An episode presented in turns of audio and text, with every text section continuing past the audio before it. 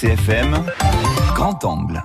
Le Cap Corse veut apparaître comme une destination touristique à part entière. Le message est porté par la communauté des communes du Cap qui a joint le geste à la parole en mettant sur pied le mois dernier un office du tourisme intercommunal, un OTI censé promouvoir toute la micro-région avec l'aide stratégique d'un cabinet d'études.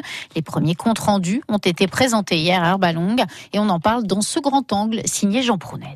Herbalonga, Maginadio, Centuri, Nonza, i Balazzi, les tours génoises, le parc marin, les sentiers de randonnée. Le Cap Corse a ses richesses et elles sont connues et reconnues, mais elles souffrent aujourd'hui d'un déficit promotionnel et elles sont peu exploitées. Témoignage de cœur d'un habitant de Lourdes et guide de haute montagne, Robert Cervoni. C'est difficile parce que le, territoire est en complète déprise humaine, donc euh, c'est compliqué. Organiser une activité, c'est pas un prestataire, c'est un ensemble de gens. Hein. il faut de l'hébergement, il faut du transport, proposer l'activité, etc. Et c'est vrai que surtout hors saison ou en avant-saison, c'est compliqué dans le Cap Corse. Moi là, ça fait euh, trois ans qu'on ne vend plus un circuit dans le Cap Corse. Pour réduire ces déficits, réhabiliter l'image touristique du Cap et organiser surtout sa promotion, un office du tourisme qui englobe toute la micro-région vient donc d'être mis sur pied. Et pour lui ouvrir les portes, une étude relative à la stratégie de développement a été enclenchée par un cabinet spécialisé. Dans son premier diagnostic, Alain Chaumel, directeur de ce cabinet, Diatémis,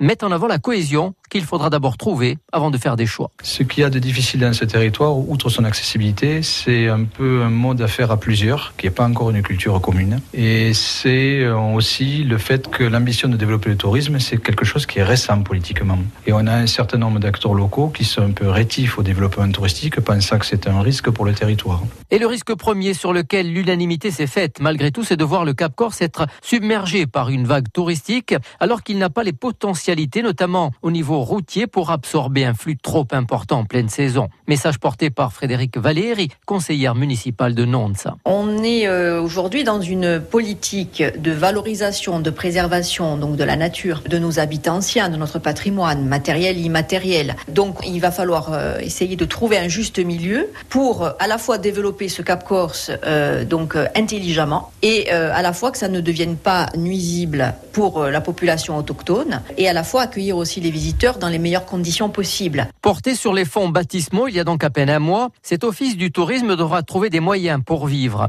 Le reversement par les communes de la taxe de séjour en est un, mais sur 18 actuellement dans le Cap, 7 à 8 ne la reversent pas. Seule la création d'un EPIC, établissement public industriel et commercial, pourrait les y contraindre. Ce sera un prochain débat pour les élus du Cap, mais un débat inévitable avant que de définir un positionnement touristique et mettre en route la stratégie qui l'accompagnera. Un grand angle à réécouter quand vous voulez sur notre site internet Bleu RCFM.